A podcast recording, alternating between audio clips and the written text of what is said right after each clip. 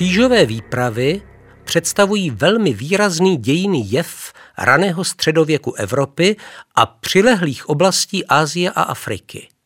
Jedni je pokládají za vrcholný projev evropské křesťanské duchovnosti, jiní nad nimi krčí rameny jako nad čímsi, co už se nemůže odestát, ač nemáme valný důvod k obzvlášť vřelým vzpomínkám na to, co naši předchůdci na předním východě vykonali. Jsou i tací, kteří křížové výpravy kritizují jako jeden z prvních projevů agresivního evropského protokolonialismu. Každému, co jeho jest, praví antický klasik. Ctím autority, pravda je mi však milejší, praví jiný. Obraťme svou pozornost k událostem konce 11. století a schrňme stručně to, co tvoří základ jakéhokoliv západního vědění, umu a dovednosti, totiž fakta. Základní předpoklad konání křížových výprav, totiž dostatek kvalifikovaných, motivovaných a příslušnými pravomocemi vybavených křesťanských rytířů božích, byl v průběhu 11. století splněn díky společenské transformaci především francouzských šlechtických rodů. Centralizovaná zpráva podnikatelskými činnostmi často velmi rozrostlých majetků odsouvala mimo pole aktivní tvorby politiky řadu mladších synků z urozených rodin, kteří byli sice na otcovských stacích vyživováni, Jejichž mocenské a politické perspektivy byly ovšem vzhledem k nevelkému věkovému rozdílu oproti jejich vrstevníkům, jimž šťastný osud svěřil roli majorátních pánů a správců rodových držav, dosti omezené. Právě tito občané z předních rodin středověké společnosti, uvyklí politické aktivitě, stavovsky dobře situovaní a zkušení v mocenských a často i vojenských bouřích doby, hledali v převážné většině uplatnění mimo obvody rodinných panství.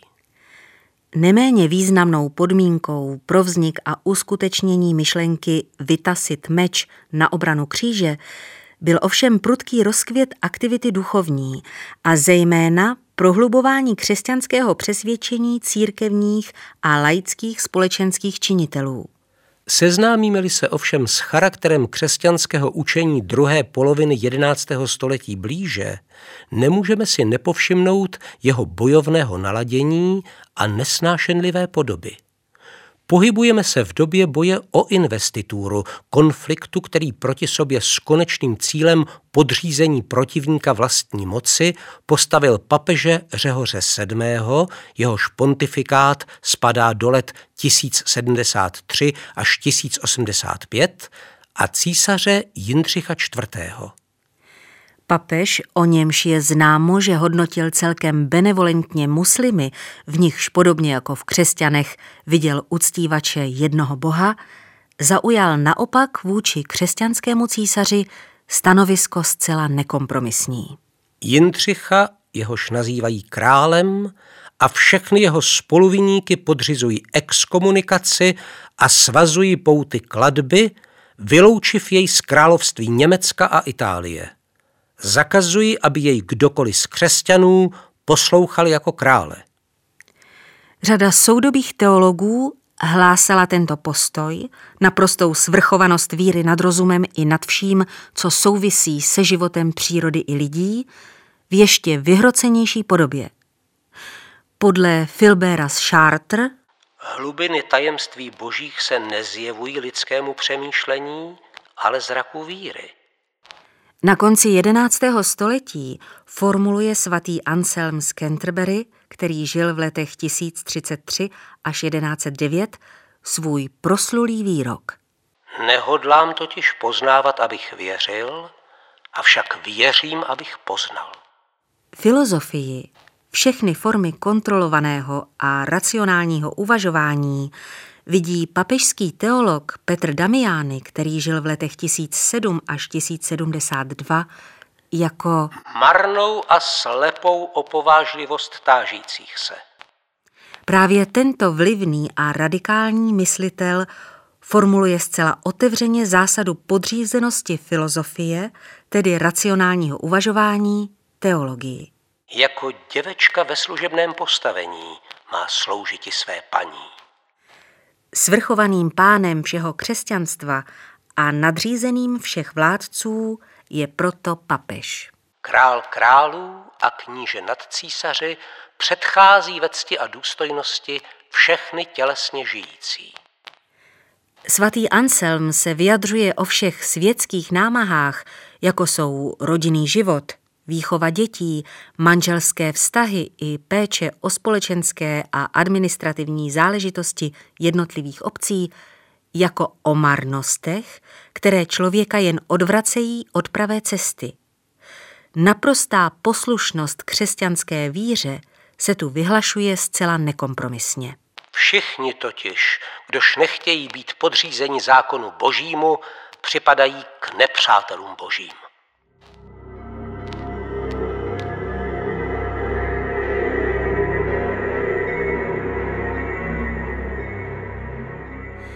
Jestliže papežská praxe stojící na těchto zásadách neváhala zbrotit Evropu krví křesťanů, které označila za odpadlíky, lze důvodně předpokládat, že k nekřesťanům a zvláště k muslimům byly zaujímány postoje ještě vyhrocenější.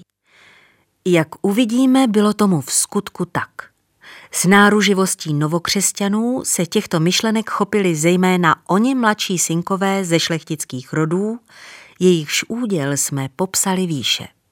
Netřeba ovšem dodávat, že také křesťanství obyvatelstva Byzantské říše, které se od západu oddělilo roku 1054 velkým schizmatem, se papežovým podřízeným mohlo jevit pochybným. Na východě se ostatně později setkali s celou řadou křesťanských směrů odlišné a tedy oficiálně bludné orientace. Ke své škodě se později rozhodli pokládat takto smýšlející obyvatelstvo za nepravověrné. Celý příběh započal v březnu roku 1095 na koncilu v Piacenze v severní Itálii. Byzantský císař Alexios I. z dynastie Komnenovců, který žil v letech 1081 až 1118, tam vyslal poselstvo, které žádalo jeho jménem o vojenskou a hmotnou podporu Byzantské říše v jejím boji se vpády selđuckých Turků, v němž říše nedávno v bitvě u Manzikertu v roce 1071 utrpěla katastrofální porážku. V průběhu jednoho z poměrně četných papežských schizmat, kdy římský stolec opanoval Kliment III., zatímco Urban II. se odebral do Francie, se druhý z nich rozhodl řešit problém s voláním koncilu do města Clermont-Ferrand ve francouzské Overni. Koncil zahájil své jednání 18. listopadu 1095 a poté, co schromáždění otcové církve probrali všechny její bolesti, pronesl Urban II. veřejně svůj historický projev 27. listopadu. Jeho plamená výzva k pomoci východním křesťanům, čelícím jen s největšími obtížemi přívalu muslimských nájezdníků, Mezi seldžudskými Turky byly ovšem zastoupeny prakticky všechny velké víry oné doby. Se setkala s netušeným ohlasem a řada více i méně zámožných křesťanů se chopila zbraní, aby se vypravila na obranu svaté země před nevěřícími.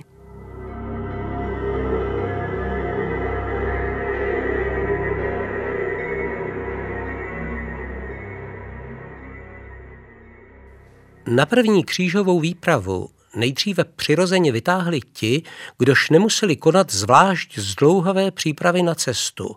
Chudší obyvatelé severní Francie a Poríní, vedení šlechticem Gautierem Sanzavoire, bezzemkem a mnichem Petrem zvaným Poustevník. Tyto skupiny zvolili pozemní cestu po Dunajím do Černomoří a Konstantinopole a jejich cestu neblaze vyznačili požáry synagog a hromadné vraždy obyvatel židovských obcí řady měst, kudy putovali, včetně Prahy, i konflikty s poddanými a také vojenskými jednotkami Byzantské říše. V Konstantinopoli nebyl zřejmě císař těmito božími bojovníky zvlášť nadšen, nechal je však přepravit do Malé Asie.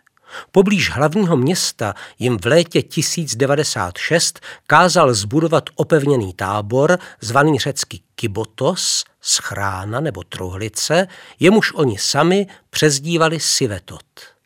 Velmi brzy se ovšem ukázalo, že jejich bojové kvality byly poměrně nízké a selđučtí pohraniční velitelé je několikrát porazili a zdecimovali. Jejich oddíly dokonce dobili a zničili Sivetot. Teprve v létě 1096 se v evropských přístavech nalodily skutečně plnohodnotné bojové jednotky vedené zkušenými vůdci. Šlo především o tři bratry z rodu hrabat z Buloně a dolnolotrinských vévodů, Godefroa z Bujonu a jeho mladší bratry Balduina a Eustacha. Pro účast na křížové výpravě se rozhodli rovněž Robert, vévoda normandský a syn Viléma dobyvatele, který na krytí cestovních výloh neváhal prodat své panství bratru Vilémovi II., králi Anglie, a další Robert toho jména druhý, vévoda flanderský. Na východ zamířil se svými rytíři též mladší syn francouzského krále Jindřicha I. Igo z Vermandoa a rovněž Raimond, šestý hrabě z Toulouse, odjinut ze Saint-Gilles, jakož i hrabě Štěpán z Blois. Po cestě se ke křížovým oddílům připojili také vládci z rodu sicilských Normanů, Bohemund, syn Roberta Giskára a jeho synovec Tankred. Do jejich oddílů se v Malé Asii zařadili bojovníci z Petrových a Gotierových houfů, kteří se jejich příchodu dožili v bojeschopném stavu.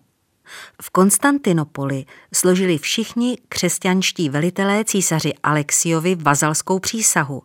Tento fakt se stane významným jak mocensky, tak jako zdroj nedorozumění vyplývajících z odlišného chápání takové přísahy v Byzanci a na západě.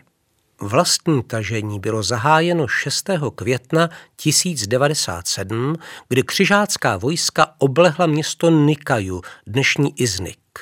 Dne 21. května se jejich jednotky utkaly v bitvě s vojsky selđuckého sultána Kilidže Arslana, které chvátali na pomoc obleženému městu a křesťané i přes těžké ztráty opanovali pole.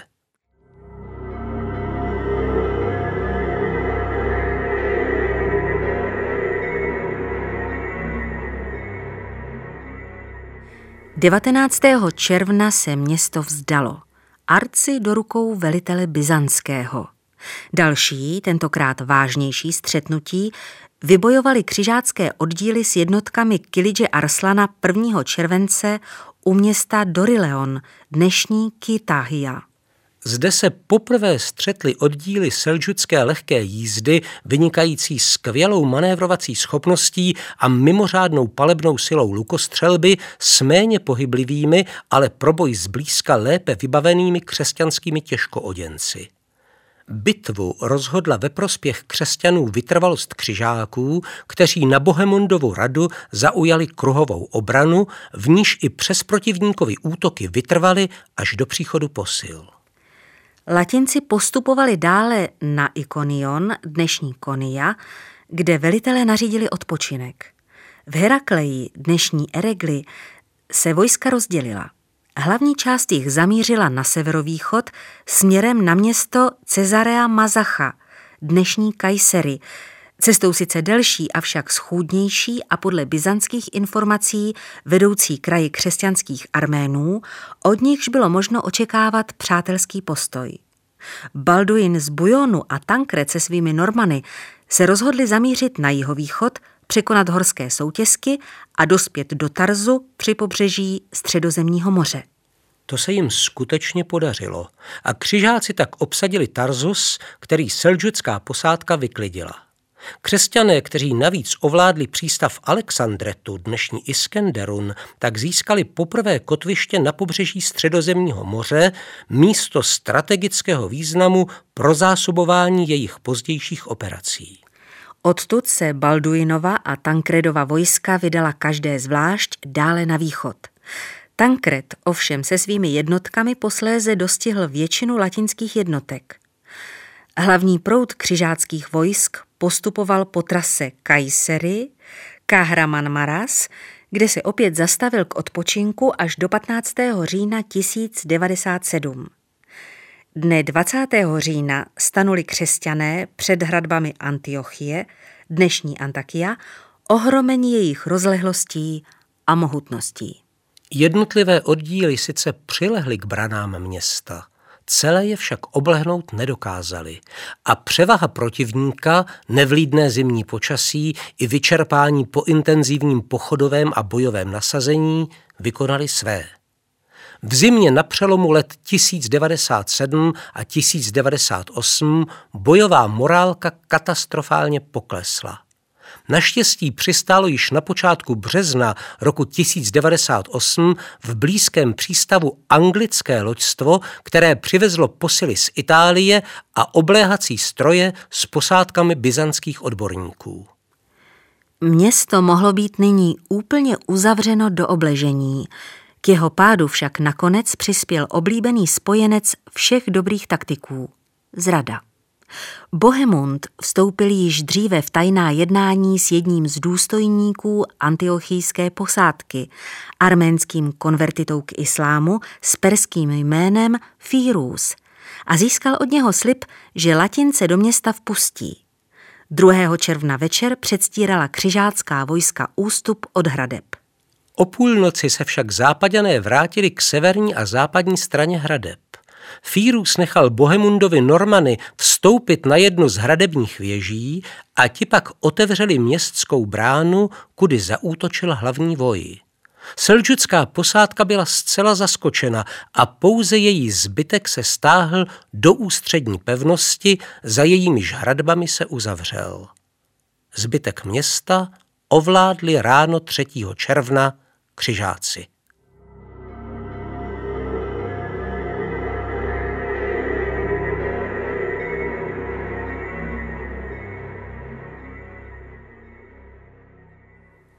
9. června oblehly Antiochii jednotky obávaného musulského velitele Korbugy.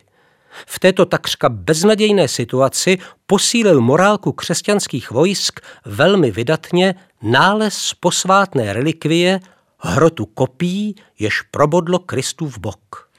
28. června svedli pak oba protivníci před městskými hradbami bitvu, v níž po celé sérii taktických manévrů překvapivě zvítězilo méně početné, avšak zjevně daleko silněji motivované a k boji muže proti muži lépe vybavené vojsko křesťanské.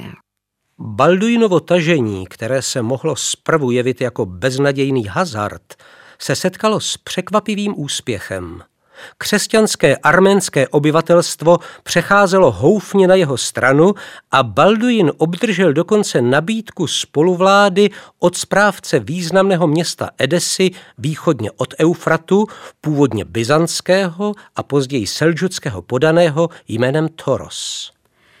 Počátkem února roku 1098 vstoupil tak křižácký vůdce v čele 800 rytířů Dobran Edesy.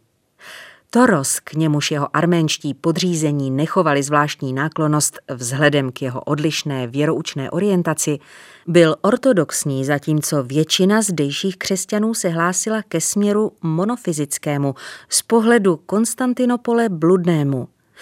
Balduina dokonce adoptoval, posléze však byl rozvášněným davem linčován. Na jaře 1098 se na východní tažení vydal i byzantský císař Alexios. Po cestě se setkal s vracejícím se Štěpánem z Bloa, který mu přinesl špatné zprávy. Odešel totiž od Antiochie v okamžiku, kdy se k ní blížilo Korbugovo vojsko a domníval se proto, že křižáci byli poraženi. Vzhledem k tomu, že ve stejné době byl ve východní Anatolii skutečně pozorován pohyb velké selžucké jednotky, rozhodl se Alexios vrátit do sídelního města. To ovšem měli latinci svému lenímu pánovi za zlé. Lení přísaha zavazovala totiž ke vzájemné pomoci oba partnery, takže podle západního chápání se proti ní císař prohřešil. Alexia naproti tomu a vláda nad městem připadla v březnu roku 1098 mladšímu hraběti z Bujonu. S pomocí pokladu schromážděného jeho předchůdcem získal Balduín na svou stranu sídlo i služby selžuckého emíra ze Samosaty a hleděl své panství nad metropolí Horního Eufratu upevnit co nejvíce. Oženil se dokonce s dcerou jednoho z předních zdejších knížat. Tak spatřila světlo světa první křižácká država na předním východě, hrabství Edeské. Balduina zřejmě vůbec nenapadlo, že by se kterýkoliv z jeho podřízených mohl odvážit chtít za svou službu jeho majestátu nějakou odplatu. Tak přispělo k rozladění mezi oběma stranami i jejich odlišné chápání některých vzájemných závazků.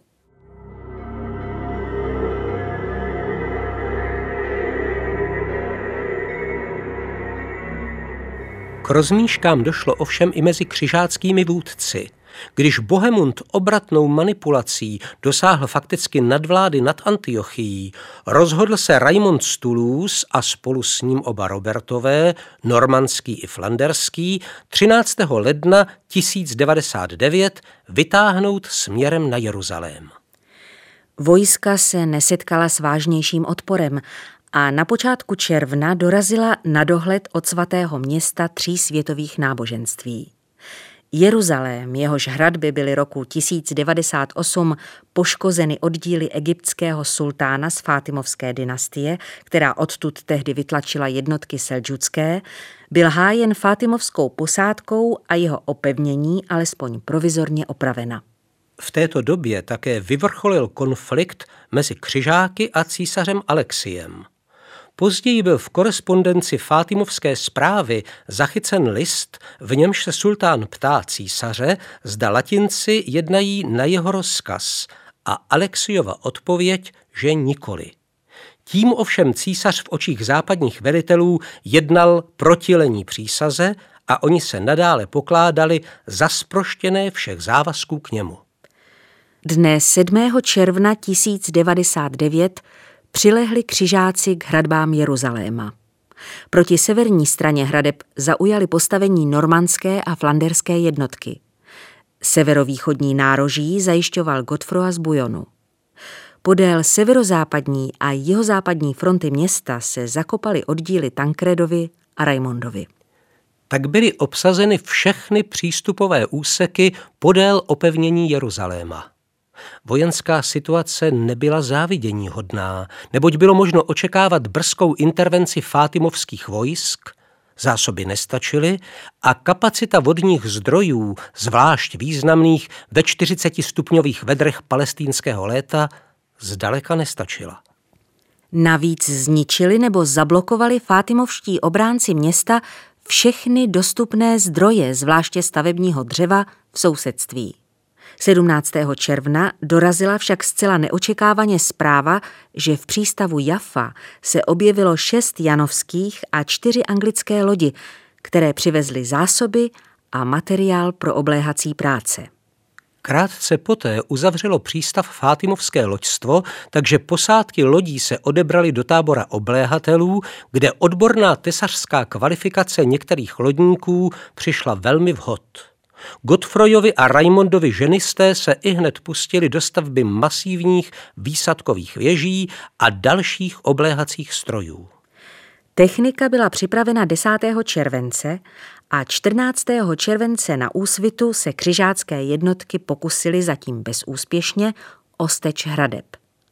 K rozhodujícímu průlomu došlo v pátek 15. července na Godfrojově úseku, kde se útočícím jednotkám v dopoledních hodinách zdařilo proniknout přes hradby do obytných čtvrtí města.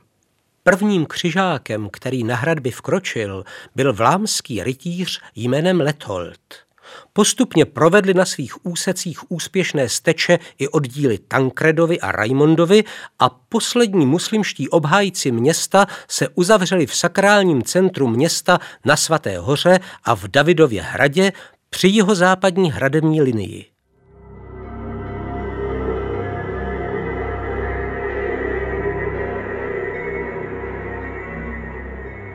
Zatímco bojovníkům Fátimovské posádky Davidova hradu povolil Raymond z bezpečný odchod z města, Nikdo z dalších obhájců a naprostá většina muslimských obyvatel Jeruzaléma následný masakr nepřežili. Ač těm, kdož se utekli na svatou horu, bylo přislíbeno propuštění, vzdajíli se. Nepochybně je třeba brát v úvahu morální opotřebení vojsk po dlouhém a namáhavém tažení i podmínky psychického stresu, jemuž byli západané při přímé steči vystaveni. Vítězná vojska se musela ocitnout na samé hranici svých možností. Jak praví generál Patton, žádná jednotka nevydrží přímo útočit déle než 60 hodin. Přesto nelze bezuzdné vraždění a nemilosrdnou řezničinu, jimiž se útočníci 15. a 16. července zbavili muslimského a židovského obyvatelstva Jeruzaléma, ničím omluvit. Dejme slovo křesťanskému kronikáři. Nebylo možno schlédnout bez záchvěvu hrůzy na obrovský počet zabitých. Všude ležely části lidských těl a země byla pokryta krví pobytých. Nejen pohled na bezhlavá těla a znetvořené končetiny, rozházené všemi směry, však vzbuzoval hrůzu všech přihlížejících. Ještě děsivější pohled byl na samé vítěze, z nich škanula krev od hlavy až do paty, neblahý pohled, jehož se hrozili všichni, kdož se s nimi setkali.